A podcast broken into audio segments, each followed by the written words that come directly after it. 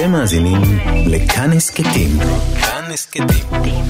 הפודקאסטים של תאגיד השידור הישראלי. פסטיבל כאן. עם דני מוג'ה ויונתן גת.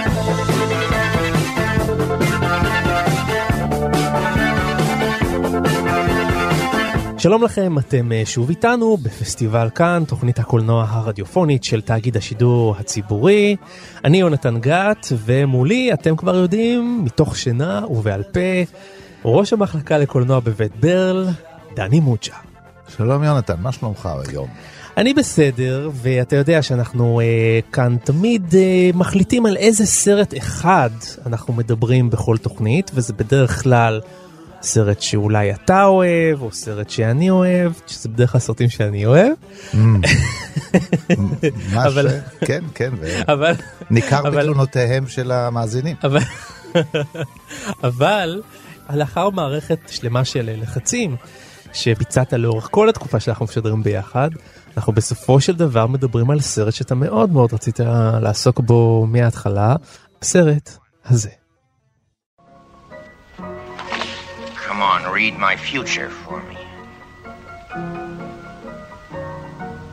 You haven't got any. What do you mean? Your future is all used up.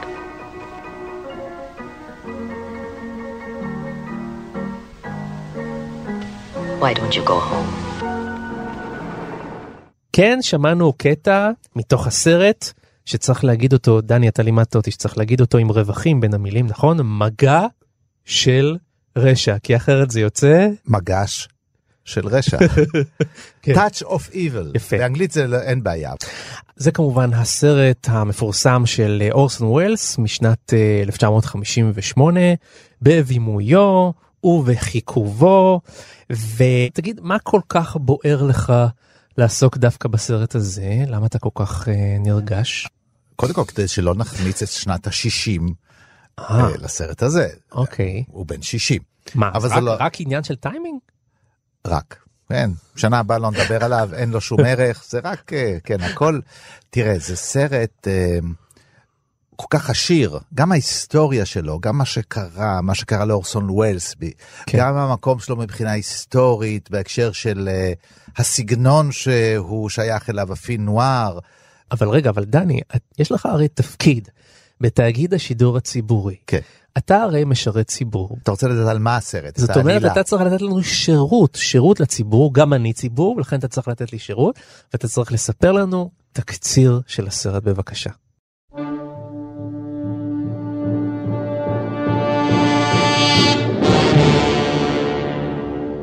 זהו סיפורו של בלש.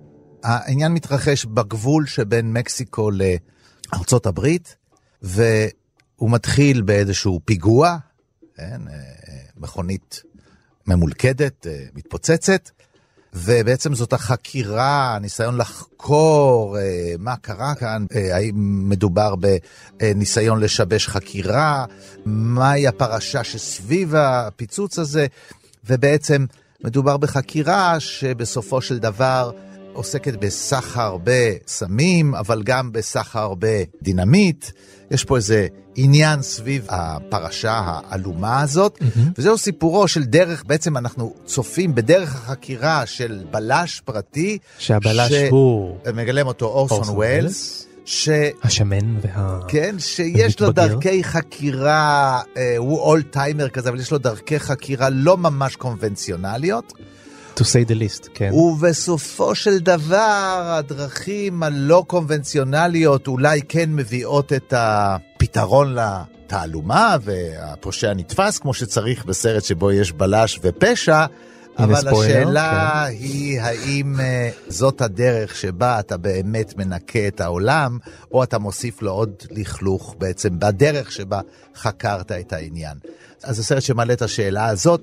אני בכוונה לא נכנס אה, לפרטי עלייה, לא, אבל כי זה היא יפה, מסובכת. הצלחת גם ללכת בין הטיפות וגם לעשות ספוילר. יפה. גם הלכתי בין הטיפות וגם נרטבתי את המתקן.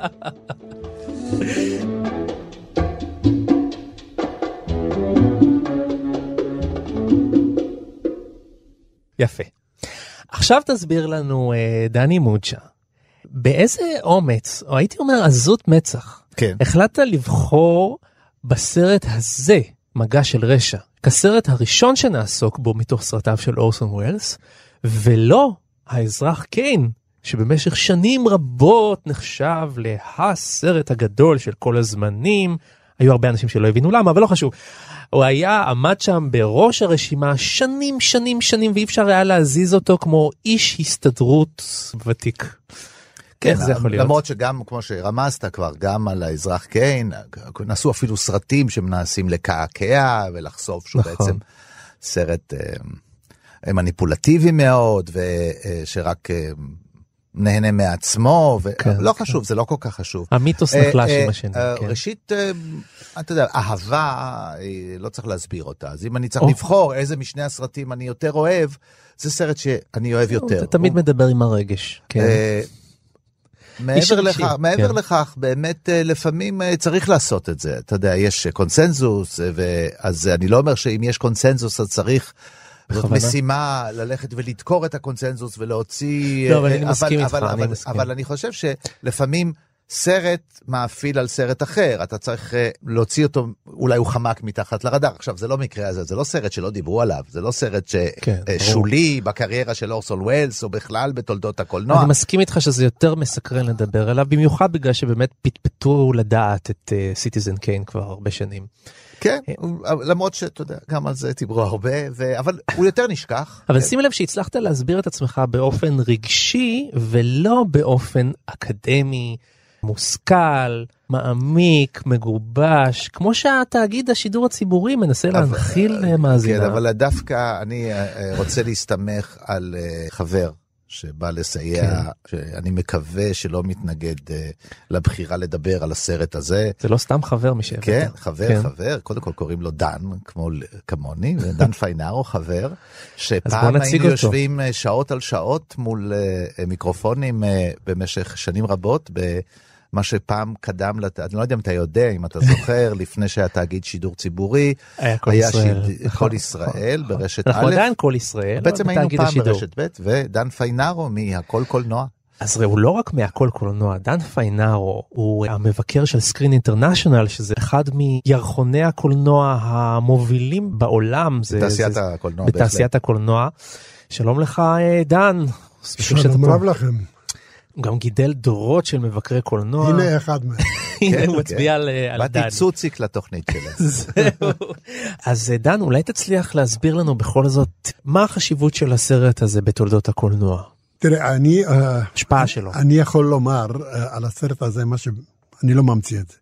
מה שאמרו כבר מזמן, צ'לטון הסטון, השחקן הראשי בסרט, אמר את זה. אה, אורסון ווילס הקדים את זמנו בערך ב-10, 20, אולי יותר שנה. באיזה ו- אופן? באופן שהוא אה, עשה סרטים שהמפיקים שלו, שעדיין היו, זה היה, זאת הייתה עדיין תקופת האולפנים, מהמם. התעקשו שהם עושים סרטים למען הקהל, והם יודעים מה הקהל לא רק רוצה, הם גם יודעים מה הקהל מסוגל להבין. כן. ואחת הבעיות העיקריות בכל הסרטים של אורסון ווילס, בסרט הזה באופן מיוחד, היה הוויכוח המתמיד בינו לבין האולפנים, האולפן, במקרה הזה זה יוניברסל, האם הסרט הוא מספיק ברור כדי שהצופים יבינו אותו, או שכפי שהתבטא המפיק של הסרט, אלברט צוקסמית, אלברט צוקסמית זה היה מפיק שבהוליווד כינו אותו מלך סרטי הבט. כלומר, לא של ההפקות דרג החשובות, ב'. של הדרג ב'. עכשיו הוא אמר, לא, יש בסרט הזה יותר מדי קטעים שבהם הנוער ילך לקנות קולה. כלומר, יצא החוצה מהאולם לקנות קולה, כי זה לא כל כך מעניין אותו. מהמם. עכשיו, אחד הדברים המאוד מרתקים בסרט הזה, זה המבנה שלו, אה, כאשר הוא מנסה כל הזמן להראות סדרה של אירועים שקורים במקביל.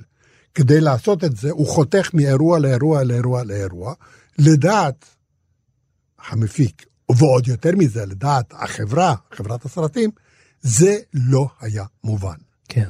אז uh, ווילס צילם, וכשהוא גמר לצלם, הוא נכנס לוויכוח המתמיד שהיה לו כל הזמן עם האולפנים. הוא רצה דבר אחד, הם רצו דבר אחר, והוא עשה בסרט הזה מה שהוא עשה, לצערי הרב, בעוד כמה סרטים. ביום שהוא גמר לצלם ועשה את העריכה הראשונית, mm-hmm. כאשר הוא שמע שמישהו לקח את העריכה הראשונית הזאת והראה אותה למנהלי האולפן, כי עד אז הוא החזיק אותה תחת uh, מנעול בריח, כמו שהוא עשה בזמנו, דרך אגב, גם האזרח כן. כשהוא שמע שעשו לו את זה, הוא פשוט ארז את המזוודות ונסע למקסיקו. בפעם הקודמת, באמברסונים הנפלאים, בפעם הקודמת, הוא ברח לריו. היו לו תירוץ, כל מיני תירוצים. גם הפעם היו לו כל מיני תירוצים שהוא הולך לנוח, שהוא חולה. הוא תמיד המציא תירוצים, הוא נעלם. A minute. 30 years, 30 years, pound beats and riding cars, 30 years of dirt and crummy pay, 30 years I gave my life to this what's your blood pressure? And you allow this foreigner to Well, we were just me? giving you a chance to answer Answer, answer. Why do I have to answer him? No, sir. I won't take back that badge until the people of this county vote it back. והצרה היא שעד היום בעצם ישנה הרגשה שבס... שהסרט הוא סרט לא גמור. וזאת הרגשה שקיימת נכון. בלא מעט סרטים של אורסון ווילס, שהם לא גמורים. יש למשל, דוגמה, אתה תגיד שזה ספוילר, מצד שני לדעתי קשה מאוד לדבר על סרט. לא, אצלנו, ב- לך אנחנו מרשים לעשות ספוילרים. לא, מבלי להזכיר דברים שקורים בתוך הסרט. Uh, יש למשל דבר אחד בסרט שהוא לא מוסבר. הוא לא מוסבר כי מישהו במהלך, היו ארבעה אורחים לסרט הזה ברוך השם. Uh, ומישהו במהלך העריכות הוציא סצנה מסוימת. יש דבר מאוד מוזר, לקראת הסוף של הסרט, על דעת עצמו הוציא? מי שערך את הסרט על דעת עצמו, כדי לסבר את אוזנם של המפיקים, שאמרו לו כל הזמן, ארוך מדי, ארוך מדי, ארוך מדי. כן, כן, כן. בכל מקרה, יש משפט לקראת סוף הסרט, שבו קווינלן, זה אורסון ווילס, אומר שזאת הפעם השנייה שהוא עוצר כדור בשביל החבר שלו. כן. מתי הייתה הפעם הראשונה? זהו, לא ברור. עכשיו, אני יכול לומר לכם מתי הייתה הפעם הראשונה, מפני שווילס עצמו סיפר את זה באיזה ראיון שהוא נתן פעם ל-BBC.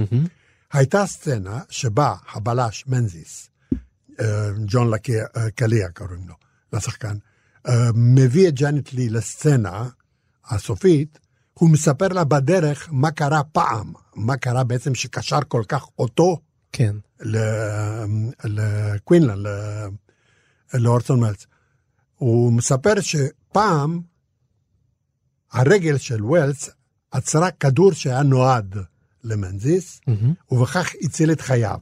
כן. וכך, וזאת הייתה הפעם הראשונה שהוא עצר כדור בשביל החבר שלו. וההקשר הזה הוא מאוד חשוב גם בכלל לכל אווירת הסרט אז ולהבנה. יש הרבה מאוד דברים בסרט שנשארים באוויר בגלל זה. כן.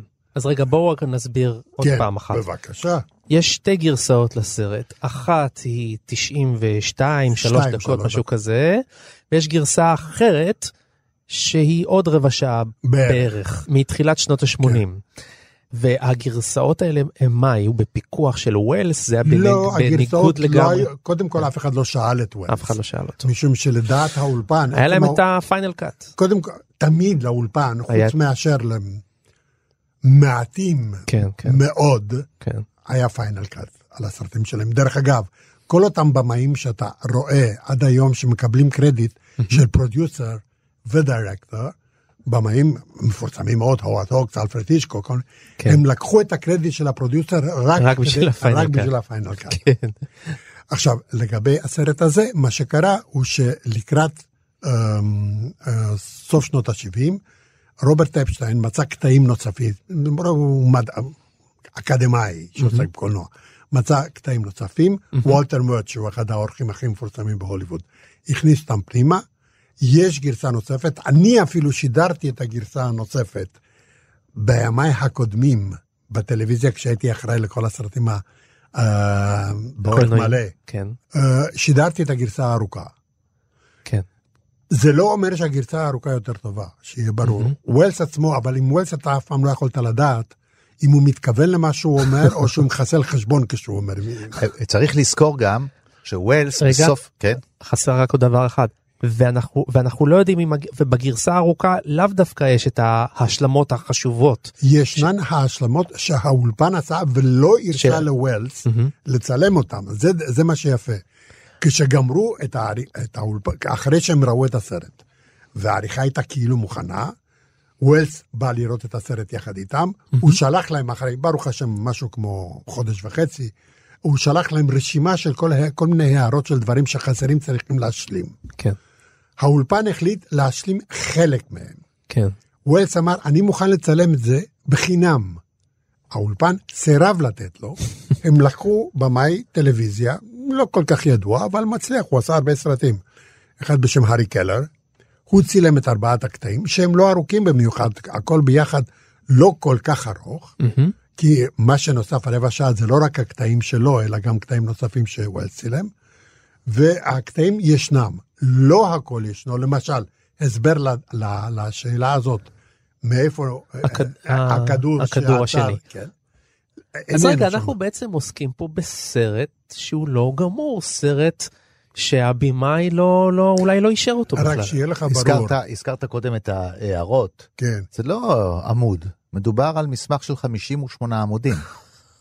שכשוולטר מרץ', אחד האורחים, ערך את הגרסה שהוא הוקרנה בכאן, בפסטיבל כאן, ב- כן. בסוף שנות ה-90, לפני כן. 20 שנה, אה, אנחנו יכולים להגיד בעצם שהתוכנית היא לרגל 20 שנה לגרסה. מצאנו תירוץ. ושמה כביכול אה, הוא נסמך מאוד על, ה, על הרשימות האלה, המאוד. אגב, המסמך הזה הוא מסמך שמלווה במכתב אה, מעניין, מרתק בפני עצמו, שמעיד על היחסים שלו עם האולפנים והדרישה שלו, וה, כמו שאמרת, דן, על ה... איך הוא תופס את עצמו, אנחנו קשה לנו להבין את זה היום, כן? כן, ש, כן. שאנחנו, המקום היחיד שאנחנו יכולים להבין את זה, כשאני מדבר עם סטודנטים, מה זאת אומרת, הבמאי לא היה, זה לא היה שלו. הרי אנחנו אומרים סרטו של, סר, אה, כל ילד אה, אה, בית כיתות מסיים וזה סרטו של, כן. ושם לא, אה, אה, זה סרטו של המפיק. אתה רק עובד אצלי. כן. המקום היחיד שאם את רוצה לתת דוגמה אז אתה אומר אה, אה, בטלוויזיה אתם מכירים את זה יותר אתה לא יודע מי ביים את הפרק השמיני של איזה סדרה או נכון. אה נכון אוקיי אותו דבר בעצם המעמד הוא במובן מסוים והוא יכול להיות רב כישרונות. I don't want to ever see that man in headquarters for any reason at any time. Now you backed him up. Me? You stood by while he impugned the integrity of Captain Quinlan and Sergeant Menzies. Do you realize what Marcus had done?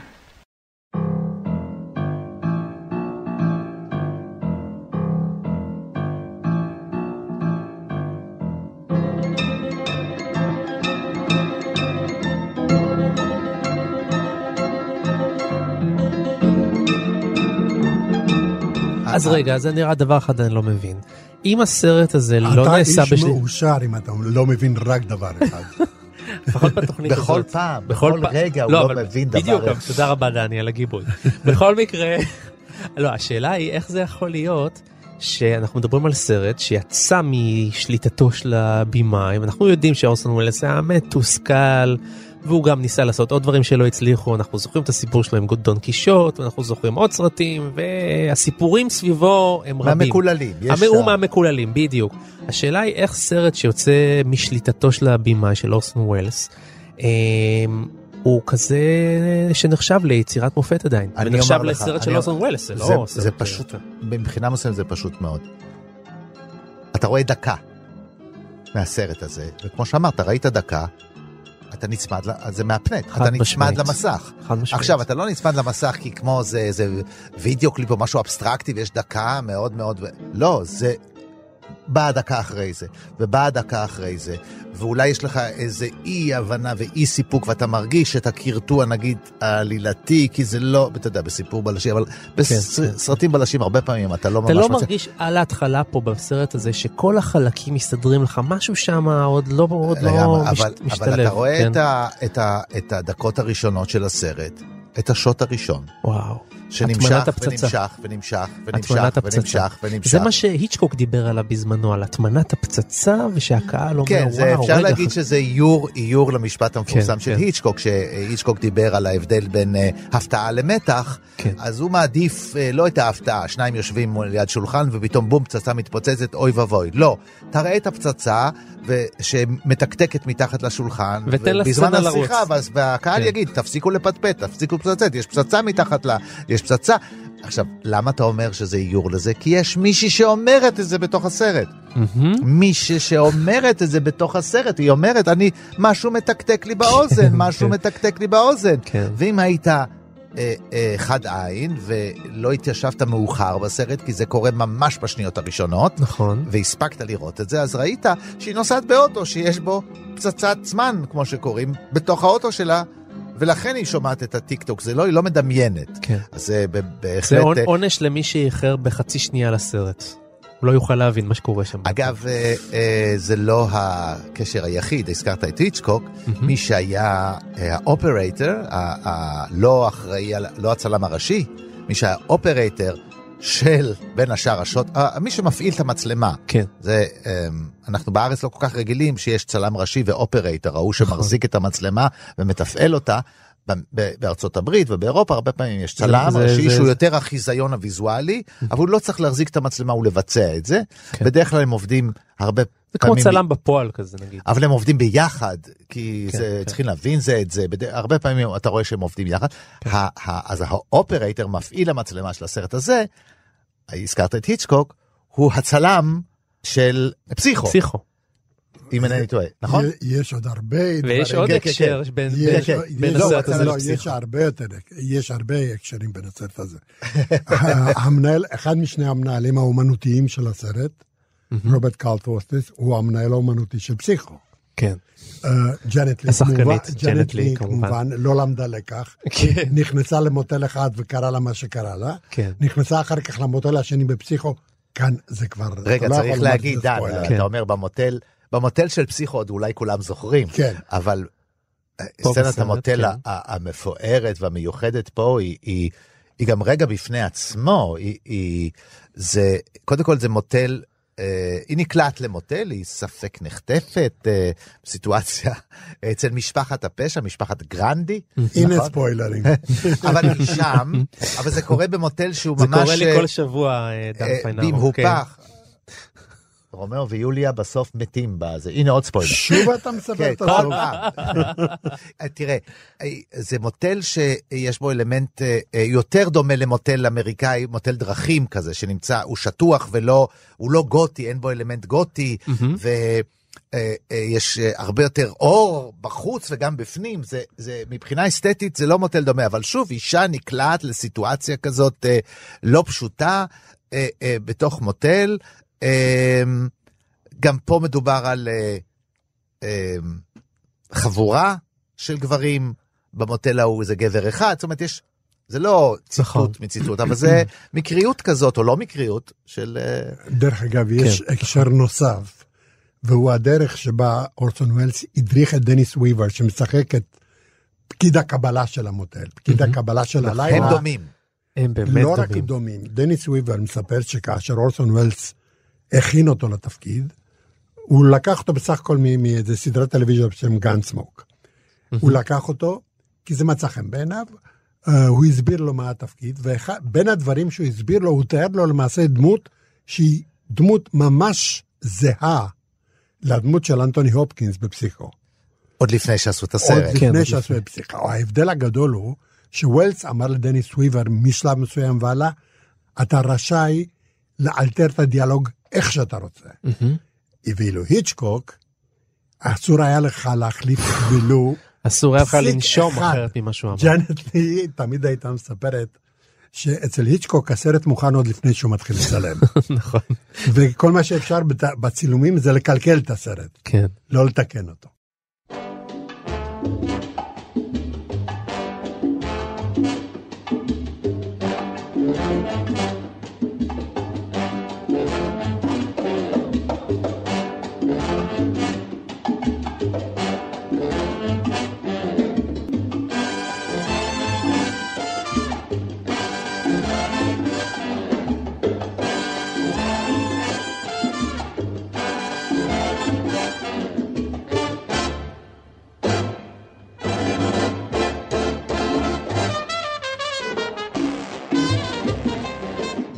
שאלת למה לדבר על הסרט? אוקיי. ההופעה של אורסון ווילס למשל. וואו, איזו ה- הופעה. תשמע, אני שפשפתי. את העיניים. אני כשאני ראיתי אותו בפעם הראשונה, אני באותו הרגע לא, תסלחו לי, אני, אתה אל- יודע אל בן תצחקו כמה הוא עליי. היה אז? כמה? 41. וואו. אבל אל תצחקו עליי. אני באותו הרגע עשיתי פאוז ב-DVD ופתחתי IMDb בחיי, רק ליתר ביטחון שאני לא מתבלבל ואני כרגע רואה את אורסון ווילס. הוא פשוט נראה שם אדם אחר לחלוטין. לגמרי. הוא ענק, הוא שמן בטירוף והפנים שלו הן ממש נשפכות עליו והוא קודר והוא הוא אפור. לא, הארוגנטיות כך- שלו. אני. חושב שהדבר זה הארוגנטיות ארוגנטי, שלו. הוא לא כן. רואה אף אחד מסביבו. הוא לא רואה שום דבר, יש לו אמ, איזה מין התעלמות מכל מה שקורה מסביבו. באמת לא אכפת לו איך רואים אותו, לא אכפת לו מה חושבים עליו, לא אכפת לו, הוא, יש לו איזה מטרה, גם לא ברור, הוא לא בדיוק קרייריסט שאתה יכול להבין מה מניע אותו, יש, יש כוח כזה שהולך, כוח מאוד כבד, הוא נע כמו מכבש, מצד שני יש לו עורמה נסתרת של שועל, אז הוא מסוגל לעשות תפניות. וכאילו איש ענקי עם ידיים זריזות של קוסם. אז הוא עושה כל מיני פעולות קטנות בלתי נראות. אה, הקוסם, אתה יודע, מפעיל איזה אה, רעש כדי שתעצום לרגע את העיניים, ואז אה, אה, החביא את השפן והוציא את הכובע, או ההפך. Misdirections. כן, והוא עושה את הדברים האלה, זה לא רק הדמות, גם באופן המשחק שלו, כי הוא... הוא אתה לא תמיד מבין, אתה מסתכל עליו, אתה לא מבין מה עובר, עליו, מה עובר עליו, וזה אה, אה, זה לא רק מהפנט, כי זה גם דוחה, זה אה, מפחיד ממש, זה דמות מפחידה ממש, ואתה מרגיש את הכוח הדורסני שלה, ואתה רואה מסביב דמויות שאו עושות בעצם כל מה שהוא ביקש מהם, והן רק פועלות בשמו, בשם איזה שחיתות או בשם איזה משהו עצום שאתה לא קולט אותו. מתרפסות בפניו, או אחרות שממש נמעכות. אורסון ווילס ו- מצליח לעשות דבר מדהים, אה, ליצור דמות שמעוררת כל כך הרבה משיכה ודחייה, ואתה אתה לא יודע להחליט. אתה בהתחלה חושב שהנה מגיע הבלש ואתה איתו, אתה מת- מזדהה איתו ואתה אומר אה אוקיי הנה הבלש השמן הכאילו לא יוצלח שעל פי מכונת החשיבה המתוחכמת שלו כי זה מה שנשאר לו יפתור לנו את ה... ואחר כך אתה מבין אתה הוא הופך להיות בצד של הרעים אחר כך זה קצת יותר מורכב. הוא, הוא מגלם דמות אה, באמת יוצאת אה, דופן, תנו לי להגיד. לכם משהו. אורסון ווילס, שהיה ילד פלא, ואולי הבעיה הכי גדולה שלו הייתה שכל החיים שלו, הוא הוגדר הוא כילד פלא. ראה את עצמו כילד פלא שמטפס למטה, מהפסגה למטה, כך הוא הגדיר את עצמו בעצמו. כן. אחד הדברים שהוא מאוד לא אהב את זה את, את, את עצמו, זאת אומרת, את הצורה החיצונית שלו. ולכן הוא כל כך הרבה פעמים במהלך כל הסרטים שהוא עשה, הוא ניסה לשנות את זה. בסרט הזה למשל, כשהוא צילם את הסרט, הוא כבר שקל כ-130 קילו. אז הוא הוסיף לעצמו בכל מיני אביזרים שהוא תלה על עצמו כדי שיראה עוד יותר, בעיקר מקדימה הבטן, כן. עוד כ-35 קילו, והוא מדי יום עבר שעתיים של איפור כדי לנפח לעצמו את הפנים, הפנים. ולשנות לו את הפנים, גם את האף. כן. אחד הדברים שהכי עצבנו אותו בהופעתו שלו, הייתה, לא, היה האף שלו. כן. הוא תמיד טען שיש לו baby face ושום דבר לא יעזור. והוא מוכרח לשנות את ה baby face הזה כדי שהוא ייראה אחרת. וזה מה שהוא עשה גם בסרט הזה, כמו בסרטים קודמים. קחו בחשבון שבסרט הזה למשל, הוא באמת היה צריך את מקל ההליכה. בגלל המשקל. לא, לא רק? בגלל המשקל. לפני שהוא עשה את הסרט, הוא הופיע בברודווי, בג- בגרסה פרטית שלו שהייתה צריכה להחזיר אותו. הוא פעם היה הדמות הבולטת ביותר של התיאטרון הניו יורקי. להחזיר אותו לאותו מעמד בגרסה שלו לקינג ליר. כן. מה שקרה זה שעוד לפני הפרמיירה, הוא שבר שתי אצבעות, ובסוף הפרמיירה הוא התחלק ונקע את הרגל. כן. זה כלום, כי בהתחלת הסרט הזה, בצילומים שהם בסופו של דבר מגיעים בסוף הסרט, הוא התחלק, נפל, ושוב נקע את הרגל, והוא היה צריך באמת מקל הליכה על כל זהו, אורך רציתי להגיד הסרט. לך שזה באמת היה נראה מאוד אמין. כן, כדי להישען עליו, כן. מפני שזה מה, ש... מה- זה מה שקרה. אבל זה מעניין כי אתה יודע כי אורסון ווילס היה גבר נאה באופן בלתי רגיל. אתה יודע שנאה זה ערך יחסי. כן, ברור. לא, אבל הוא היה גבר נחשק, וגם כשהוא היה מבוגר, גם כשהוא היה מבוגר, היה לו עדיין image, הוא עדיין היה סוג של sex symbol. אורסון ווילס היה לו קסם אישי כן. בלתי רגיל. קחו בחשבון שבסרט הזה, מרלן דיטריך, ג'וזף קוטן, קינן ווין, כל מיני אנשים מאוד מפורסמים בהוליווד, הופיעו בסרט בשכר סימבולי. כן. אבל מאחר שאתה הזכרת, דני, את עניין הקוסם, בדרכון של אורסון ווילס, כמקצוע, המקצוע שלו היה קוסם. כן. זה מה שהיה המקצוע שלו, ובעיניי, אחד, אולי, אולי, אולי הסרט הכי טוב שלו, בוודאי אחד הסרטים האישיים ביותר שהוא עשה, הוא הסרט העלילתי, לא, סליחה, הדוקומנטרי, הדוקומנטרי, הדוקומנטרי? כאילו, כן, המוקומנטרי, העלילתי. ששמו F, for fake, שבעברית הדבר היחידי זה לתרגם את השם השני, אמיתות או שקרים, כי גם, כי על הסרט יש שני שמות, קראו לו גם זין זה זיוף. כן, זה ידידנו מאיר שניצל קרא לו כך.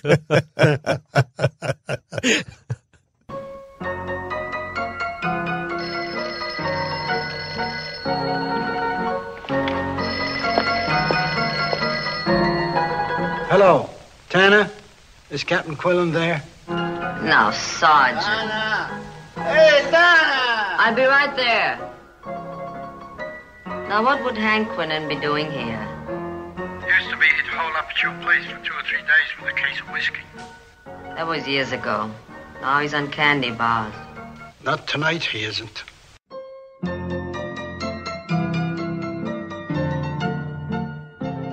טוב, דיברנו המון על אורסון ווילס, אבל אה, בסרט יש אה, עוד כמה שחקנים, למשל, מרלן דיטריך, הגדולה, זו שהיא זוהרת ותמיד אפלה, בניגוד למרילין מונרו, שתמיד הייתה בלון פלטינה.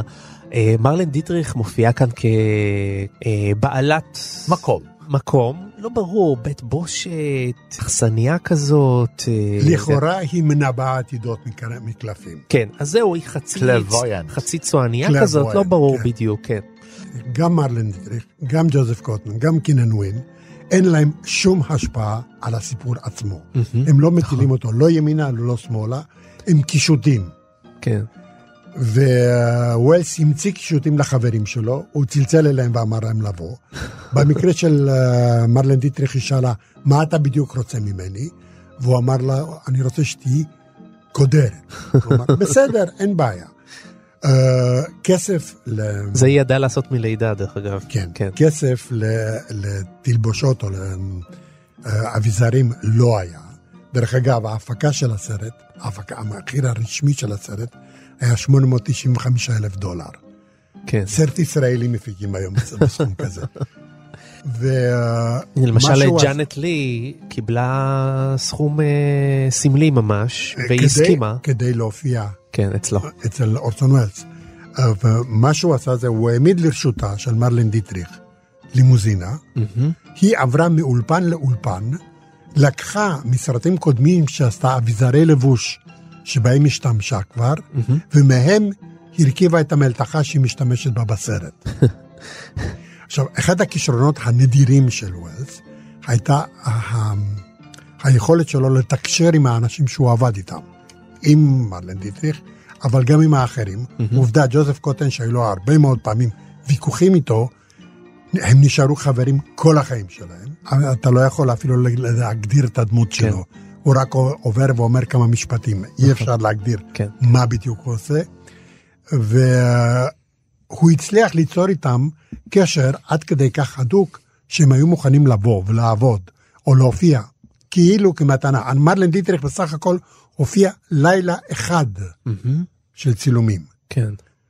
ויותר מזה לא. אבל היא אומרת שהמשפט... או, עכשיו.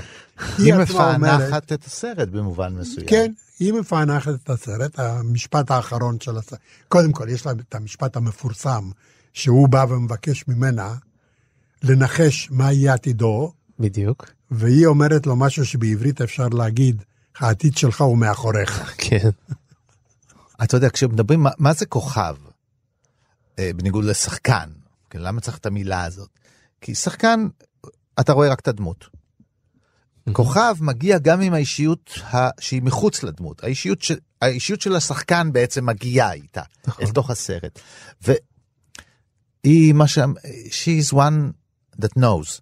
היא אחת שיודעת. היא אחת שיודעת. היא, היא יודעת דברים, והוא יודע שהיא יודעת. כן. וזה איזה מין אה, עוגן, זה סרט שכולו שקרים, זה סרט, אה, אה, כן, אה, זיופים, זה סרט שאתה לא יודע מה אתה, אתה מחזיק ביד. כן. ובסופו של דבר צריך להביא הרי עובדות והוכחות. ו...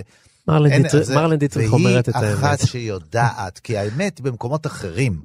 את המקום הזה של האמת הזה היא מביאה באיזה מקום, כי מחוץ למשחק, היא לא צריכה את הדבר הזה, ו, ו, ואתה לא יודע, ויש איזו הרגשה, אפרופו הקללה של אורסון ווילס, שהיא גם אומרת את זה, היא גם יודעת גם עליו, עליו, לא יפה. סתם באתי לשחק. כן. אתה, אבל אני פה, אני פה, אני לא בצד, אני באתי כדי להיות איתך, ואני יודעת, עליי אתה לא יכול לעבוד, אבל מצד שני, אני גם יודעת כמה אתה שווה.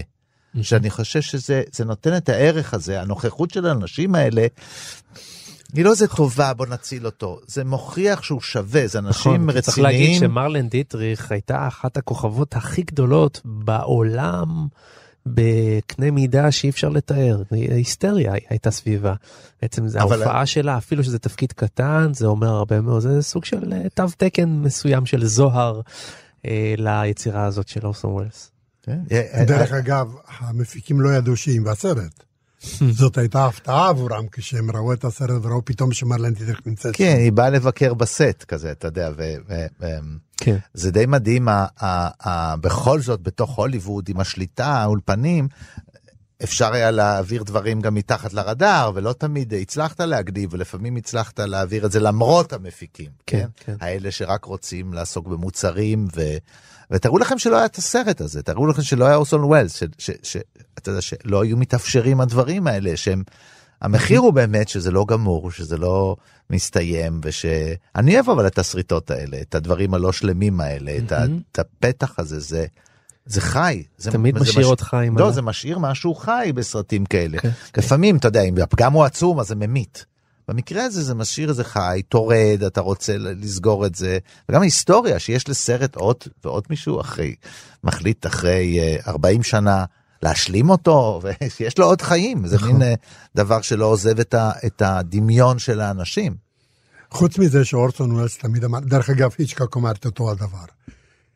כל העניין הוא לא לספר את הכל, אלא להשאיר לצופה את האפשרות להשלים בעצמו כן.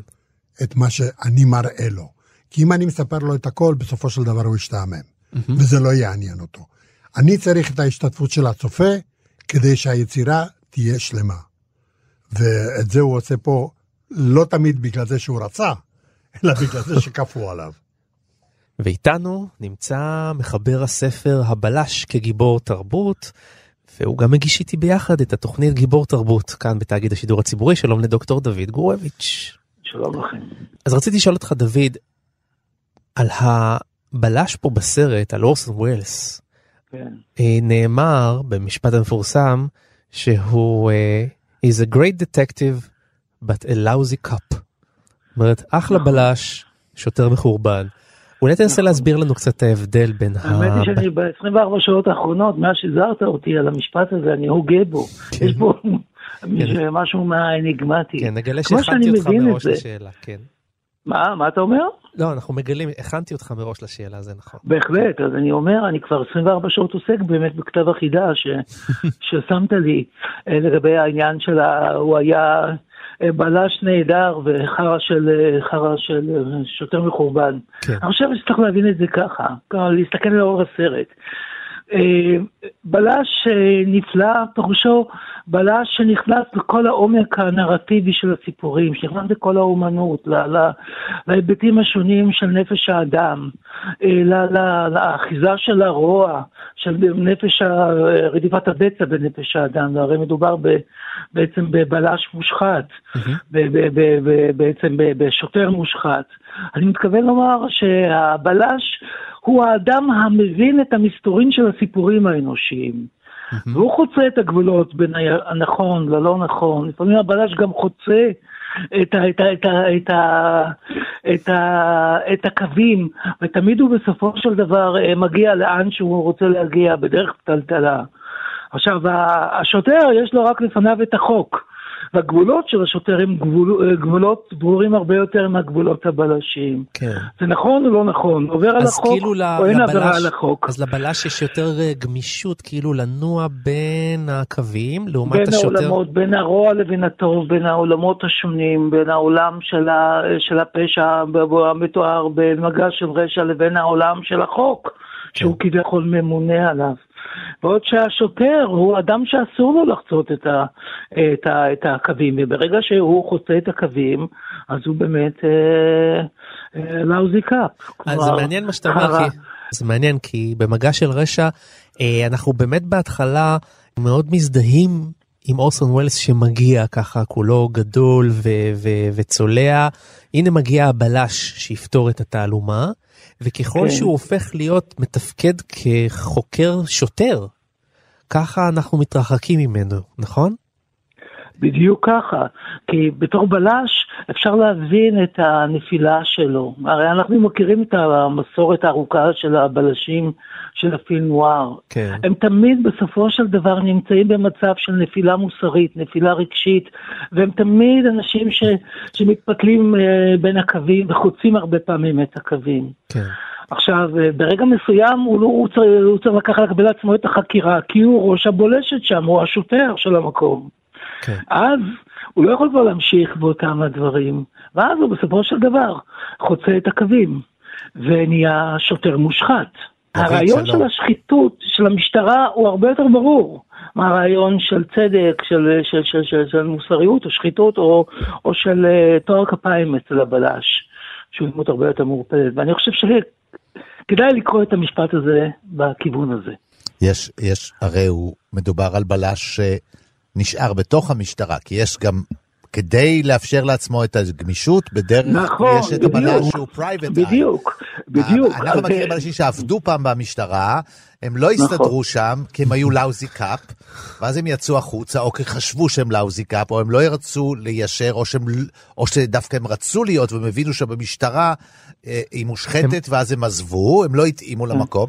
ואז הם יצאו החוצה. או שהמשטרה מגבילה אותם, שהם לא יכולים להתפתח הם, שם. יש, אה, תלוי בהיסטוריה שלהם, בעבר שלהם, זה מגוון, כן? כן.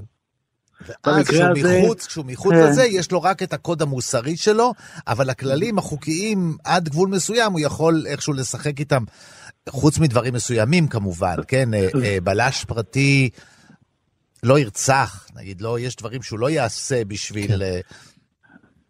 לפתור את התעלומה.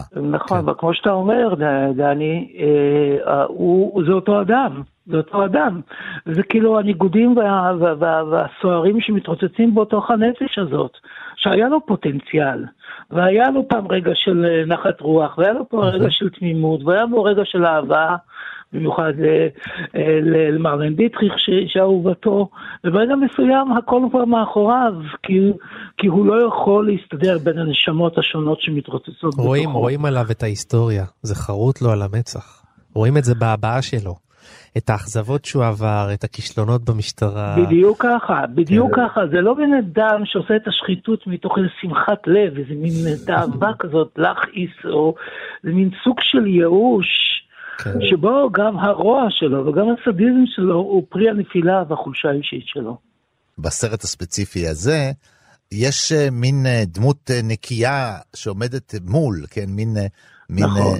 מין האיש ללא חת, האיש, האיש הנקי הזה שמייצג איזה אופציה. אה, אבל אידילית יותר. כן, אבל זה מרתק. אתה מדבר על צ'רלסטון הסטון. ש- שמגלם אותה צ'רלסטון הסטון, וכמה הוא לא מעניין. כמה זה משעמם, ה- ה- לא רק בגלל שזה הסטון עצמו, לא חשוב, אלא כמה הוא לא מעניין. אה, אה, אה, את מי מעניין איש כזה? אני תמיד אומר, יש הבדל בין השכונה שהייתי רוצה לגור בה, לבין השכונה שהייתי רוצה לראות עליה סרט. כן, אה, השכונה שהייתי רוצה לגור בה, אף אחד לא רוצה לעשות... צ'רלסון אסטון גר שם, אגב. בדיוק, כן, כן, כן, משהו, אתה יודע, הכל, כן, לא רבע וזה. כן. כן, אגב, הוא כזה, אפילו את האישה הוא, הוא לא רואה בכלל, כן? הוא, הוא לא זורק, רואה, זה כן, ממש, כן. מי שהולך לפי הוא לא הכללים. רואה מה קורה לאשתו, הוא לא שם לב למה לאן היא נכנסת, לאן היא נשאבת בשלבים מסוימים, נכון? הוא לא דואג, כן. זאת אומרת, צריך את אה, הראייה. גם העניין הזה, גם העניין הזה של אתה טהור ואתה קדוש, זה עולה בשיחה המפורסמת שלהם רגע לפני הנפילה הסופית, לפני שנופל לתוך, ה, לתוך המים האלה, שהאפילים והמלוכלכים מרוב שאיבות נפט. שהוא אומר לו, אתה לך יש לך כנפיים של, של מלאך, הוא אומר לצ'רלסטון הסטון, לי אין כנפיים של מלאך, I'm the falling angel, ואתה המלאך הטוב. כי, כי יש את הכוח, כן, הוא מאלה שהכוח הכבידה פועל עליהם. מאוד מאוד חזק. אין המשקל הוא ספק, דבר... כוח הכבידה תרתי משמע. בהחלט. הוא כבד מההתחלה, מהרגע הראשון של השוט הזה שנגמר שם אחרי שכל הפיצוץ וה- וה- והאנדרלמוסיה שמשתררת, אנחנו רואים את הרגל הגדולה שלו נשלחת בקלוז-אפ מהמכונית, יורדת בכבדות כל כך. אבל זה לא כבדות רק של כובד משקל, זה כובד החיים, זה האומללות של החיים, זה, זה העיוות של החיים. הגוף המעוות הוא גם הגוף הקפיטליסטי המעוות, הוא גם השחיתות והקשרים עם המאפיה, והוא גם הגוף ה- האישי הזה שבעצם כבר לא מסוגל לאהבה. אני, אני תמיד אה, אה, רואה ברגל הזאת, הרי זה ציטוט מהופך של הרגל הזאת של הדוגמנית שמפרסמת מכונית, או... או, או, או בדיוק ככה, נכון, הזה, זה- הרי, אה, זה- פתאום, אה, נכון, קצת זה מצולם נכון. באותו סגנון, שכאילו הרגל, נכון כאילו, יפה מאוד, כן. הסינקדוחה של החתיכה, ש- שבאה עם מכונית בדיוק ספורט, ככה, ופתאום... זה אותה רגל, רק הרגל כן, לא פתאום חדובה כל כן, כך, פתאום לא הגוש. בשר הזה שנוחת שם. ויש עוד משהו, אה, אה, הסוף שהזכרת, שהוא נופל במקום השמנוני הזה, במקום שהמים כן. הם אפילו לא נקיים, זה גם אה, אה, ציטוט או שואב מהרעיון הזה שהבלשים המאוחרים יותר, הבלשים הפרטיים המאוחרים יותר שנכתבו, אה, אלה של, של אה, אה, רוס מקדונלד והלאה, שהכניסו גם את האלמנט של זיהום אקולוגי, שהסביבה גם היא, אה, היא מעידה על הרקב האנושי, יש לו אה, הד בזיהום האקולוגי בסביבה, בדיוק. שריפה, נכון. נפט וכולי. ועוד דבר נוסף לעניין של הזיהום והמים המלוכלכים, אנחנו לא צריכים לשכוח שזה לא מדובר בזיהום אקולוגי כללי, מה שנקרא, זה נפט. ונפט זה התעשייה של המוות שמפמפמת כל הזמן. כן. זה האינטרסים. הקפיטליסטים, כן, זה האמריקאים, זה- שם במקום של הגבול, זה הניצול של העולם השלישי על ידי העולם הראשון, שקווינן האמריקאי הוא כאילו כלי שרת שלו. כן. אז אה, באיזושהי צורה השקיעה שלו לתוך האתר הזה של דם בכסף, שזה נפט, היא שקיעה מאוד סימבולית. כן, נפט זה תמיד... בתוך אה, הלכלוך הזה. נפט זה תמיד אה, טקסס, זה תמיד הטקסנים, האלה שמזינים את המעגל הקפיטליסטי האמריקאי הקלאסי, הידוע. אה, תחשוב, תחשוב על הסרט, באמת זה ייגמר בדם, רואים גם נכון, את הדימויים האלה מאוד חזק של המשאבות, שהוא גם אה, שובר את הגלים, גם היה את העניין של אסדת הנפט, זה השאיבה, זה גם הקפיטליזם הישראלי, תחשוב עכשיו הולכים להרוס שם, אני יודע, אזורים יפים מאוד מול זיכרון יעקב, אה, של תשובה שם לעצמו את המקדח שלו. אני חושב שהתגלמות הקפיטליזם הברוטלי הראשוני, כאילו בצורה הכי הכי בסיסית שלו, זה הנפט. נו, התחלנו במגע של רשע וסיימנו בקפיטליזם חזירי. במגע של מה נפט. לעשות? במגע זה של אותו דבר. נפט, כן. זה אותו דבר. דוקטור דוד גורביץ', מחבר הספר הבלש כגיבור תרבות, ספר אה, מאוד מומלץ. תודה רבה לך, דוד. תודה רבה לכם. תודה, להתראות. להתראות. ביי.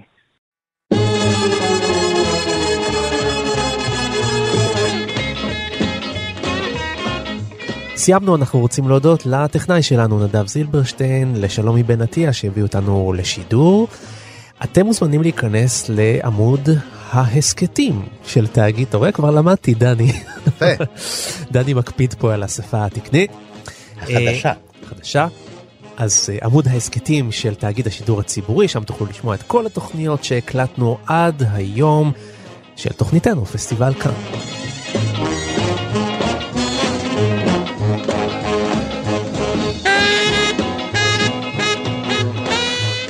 תודה רבה לך, דן פיינארו. אנחנו uh, מקווים שלא תכתוב עלינו רע בז'ורנל שלך. ודני מוג'ה, או כמו שאני מגדיר אותך, האזרח כאן, yes. אני מקווה שהבנת את השנינות הרבה או, שרצה אתה יודע. שכאילו, אני שעות אחר כך חושב על השטויות שלך. אז אתה תמשיך לחשוב על השנינויות האלה עד לתוכנית הבאה עם ה masterpiece הבא. להתראות. ביי ביי. להתראות.